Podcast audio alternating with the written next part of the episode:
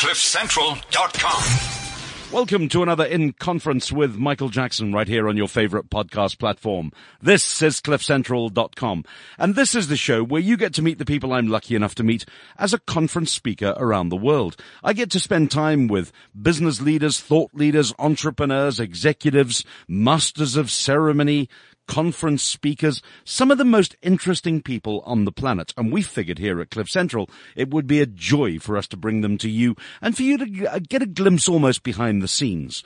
My guest on this podcast is a really well-known character in South African terms, or African terms, I should say, if not more widely known around the world as well. You'll probably know him from Carte Blanche, first and foremost.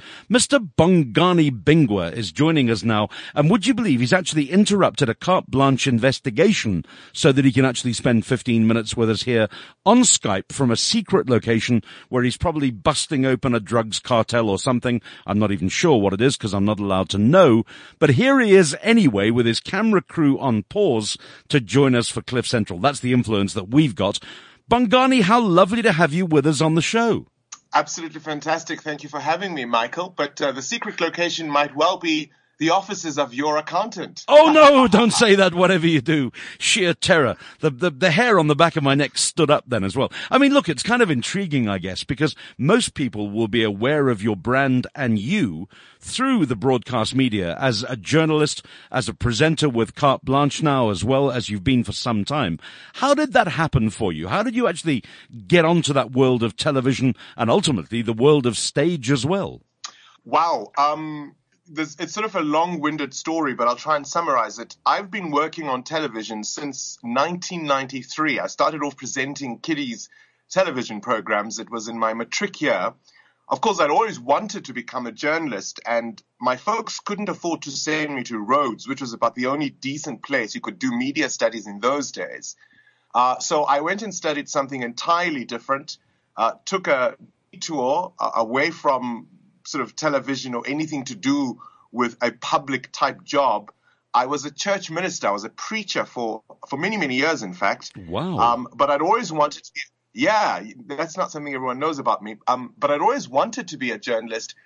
More importantly, I felt that to be one, I needed to have something to say. I needed to have an understanding of the world. And so I delayed it. And only when I was about in my early 30s did I pursue a career in journalism, and I went to 702, and I literally banged on the door and said, "Let me in the building. I don't care if I have to make coffee." And I started as a rookie in the newsroom doing overnight news, and then very quickly worked my way to programming, and it was from there that I got the chance to audition for Carte Blanche, and the rest is history. Wow. I mean, in those very early days then when you were looking for that broadcasting break, forget the days of kids' television. No, let's go back there. Were you dressed as a character, or were you yourself on television with kids' programs? No, I was always myself. I was always myself. No, okay, good. I mean, you are a character anyway, so you don't need to put a funny hat on or a funny head or anything like that. You're just you. When you got that break, though, by knocking on the door, by banging on the door, how long did it take you to, to break your way into something as prestigious as 702 was back then? I did what, it's quite amazing, Michael. And as a motivational speaker, you'll know this. Quite often, it's really the tried and tested that actually works. I did the old fashioned thing. I went into a studio. I hired a studio with my own time. I cut a CD. I did all kinds of things. I did newsreads. I presented a talk show. I even invited people in that I interviewed, and that's the CD I sent to them. And that's what hooked them. So obviously heard some potential in what I was trying to do, but it was the tried and tested method of, I'm going to give you guys as real a presentation of what I can do so that you have an understanding of what my abilities are. And that's what seemed to have done the trick at the time. But also it was, I think, partly my attitude, because I said, I don't care what I do. I just want to be in the building. Get me in the building. If I have to be a runner, if I have to run with sheets of paper between, I don't know, the newsroom and the studio booth, that's fine. Get me in the building. And I was prepared to do anything. that's a story of resilience, I guess, that anyone who's listening to this podcast can really take heart from as well. I mean, I remember the day when I began my very first program. I was a guest on 702, and at the time, Mike Wills, who was station manager there, told me afterwards he wanted me to present the show that I'd just been on. So I was purely fortuitous. My break into broadcast media for me was just a very, very strange thing. But I remember how good it felt and the vibe that it felt. And, you know, in those old days of 702 land, of hope and glory and all that kind of stuff, it was an amazing place to be. Did that really set you off on your career then, do you think? Oh, absolutely. I mean, you know, 702 is sort of, you know, is sort of the alma mater of many serious broadcasters in this country. You know, even a number of people on television to this day, we all have had some connection at some point with 702. I mean, I think that's where so many stars, so many broadcast stars cut their teeth. And so obviously, I mean, you know, I was a listener before I was a presenter on the station. Oh yeah. And, it was a privilege from day one. And incidentally, I from time to time would, you know, cause you never get away from radio, I think. So from time to time, I do avail myself to fill in and stand in, you know, if somebody's not able to present a show or whatever, and just to have a sense of I can still do this. And it's like riding a bike. Yeah, I couldn't agree with you more. It's such a joy to have control of a studio and to do that, knowing, as you have here at Cliff Central, that you've got thousands of people listening to your podcasts and downloading them by choice, which I think is just a phenomenal thing. But you're resilient. So you got in, you did it the hard way. You proved how good you could be. Then that break into television again, let's call it your break back in, to Carte Blanche. I mean, has Carte Blanche changed your life? Oh, absolutely. But before we even talk about that, Michael, if I may, one of the big differences, you know, from a radio platform like 702 that is almost entirely presenter-driven, it's about the host of whatever show you are listening to. Yes. Carte Blanche is entirely different because I always say to people, my best work is never seen on television. So one of the first things that I changed or I had to understand was to leave the ego at the door, because when you get the break to be on Carte Blanche, you want to prove yourself. You want to show the world how good you are, how insightful your questions are, how razor sharp you are. But most of what the format allows is really for the answers. I'm not there to show the viewer the questions I can ask. I'm there to get the answers. And so one of the things that Carte Blanche has done for me is that it's taught me humility, I think. It's taught me to understand that I'm not the story, that the story is always bigger than I am, and that I'm really there as a representative of the viewer. But in terms of what it has exposed me to, I mean, it's been phenomenal because, you know, your typical studio anchor, whether on radio or television, sits in the studio for 3 hours or whatever the duration of their show. Mm-hmm. And they have a sense of what's happening through reading what other people are telling them, but they're very often not actually on the ground. Carte Blanche allows me to be a reporter in the true sense of it, in the sense that whether it's an election or whether it's an investigation, I'm there on the ground, talking to the people, seeing who's affected. And yet I'm able to be in the studio on a Sunday and anchor the show and give that perspective as well. So It's a phenomenal privilege to be a part of it. Although when you now phone people and they see it's Bongani Bingwa on the phone, they must be very nervous about taking your calls in this day and age. I mean, yes and no. I mean, I get asked that question frequently, and frankly, I don't think we do gotcha journalism.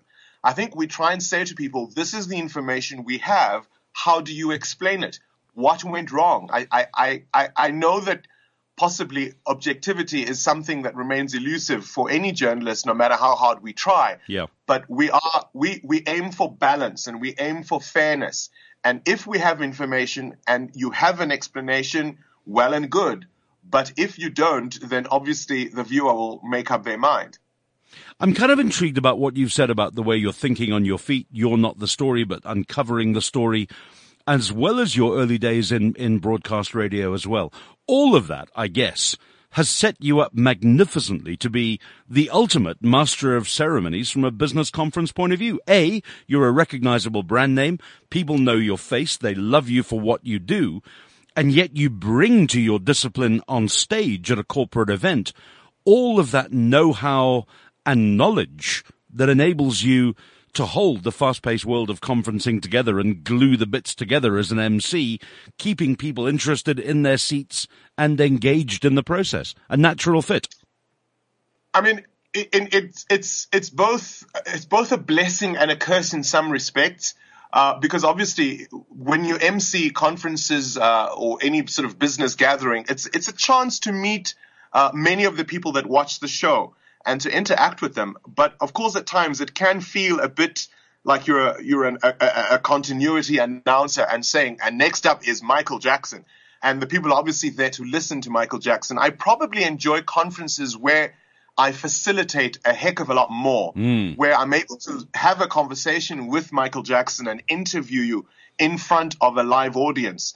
And I've had the chance to do that sort of thing. I mean, I've had a chance to interview people like Tony Blair, for example, in front of a live audience at a conference. I've had a chance recently, in fact, to interview South Africa's only Michelin star chef and talk about his journey in front of a live studio audience. Obviously, CEOs, captains of industry, government ministers, and the like. That's really the kind of conferencing I enjoy. And obviously, from time to time, when I'm invited to speak as well. But what Carte Blanche exactly allows, as you point out, is that all-rounder experience, where you are, because, you know, as you know, the show literally is that blank canvas. We could be in Deep Sluit one week and the next we could be at the One and Only in Cape Town. We talk to ordinary folks and we talk to extraordinary folks. And that allows you then in the conferencing environment to be able to really deal with almost any subject matter. Yeah, I love that. And as you say, I think when you're looking to add value as a master of ceremonies into a conference in this day and age, I'm writing a book at the moment called Build a Better Conference, out in early 2017. And it's talking about this new style of conferencing. Don't just bring an MC in or think that the office clown or comedian can do it. Use your MC to facilitate your program, interviewing the MD, the financial director, who by default tend to be incredibly nervous people because they're not full-time presenters, but everyone, particularly when they're being led by a good interviewer, can get their story out. And I think that's really, Bongani, where you're excelling as well. I mean, you're starting to do more and more of this as time permits. Do you really enjoy it? Oh, absolutely. I mean, because as I say, my best work is never seen on television because obviously the pieces are edited. So when I'm in front of a live audience and feeding off their interest, that's absolutely the thing that I thrive on. So whenever I'm asked and I'm given the opportunity, I absolutely love doing it. And I mean, you know, you know these things, Michael. So many people go to conferences and they present these PowerPoint presentations with, you know, graphs that people at the back can hardly see, full of facts and figures that really do not speak to the messaging that their delegates want to hear. But when somebody is asking the tough questions, because that's the other thing, is when the audience feels that actually the presenter is asking the questions that we want to know. We want to know about the issues that the business might be dealing with, might be facing. And when they feel that those answers are being, you know, given, it's so much better for the delegate. It's such a different conference experience for the delegate. Sounds fantastic. And I know that you do a brilliant job. And when I've shared the stage with you, it's an absolute joy to watch you in action. Time is against us, as always, with deadlines. And as a journalist, you understand that fully. I know you can't give out your number because underground gangland bosses would love to find out where you really live. So in the real world, how do people get hold of you if they're going, "Ooh, Bongani Bingwa. Yeah, I'd like him to facilitate my next event." How do they get hold of you? Have you got a Twitter address? My Twitter address is, obviously, you can look for my name and surname on Twitter. My handle is @Bongles, but they can also get hold of me via my agent, SA Online. So if you email Jean-Pierre at SA Online, you'll be able to book me. Good. That's not a bad thing at all. And @Bongles, let me just spell that out for the benefit of our listeners. Bonglez. Is Bongani Bingwa's secret Twitter handle. You never knew that before, and it didn't take a Carte Blanche investigation to reveal it. He just gave it away so simplistically. I love it. Bongani, time is against us. Been a pleasure having you on the show, sir. More power to your elbow. I look forward to sharing stages with you all across the planet in the not-too-distant future. Michael, thank you for having me. An absolute joy. That was Bongani Bingwa. This is In Conference with Michael Jackson, and it's all on CliffCentral.com. CliffCentral.com.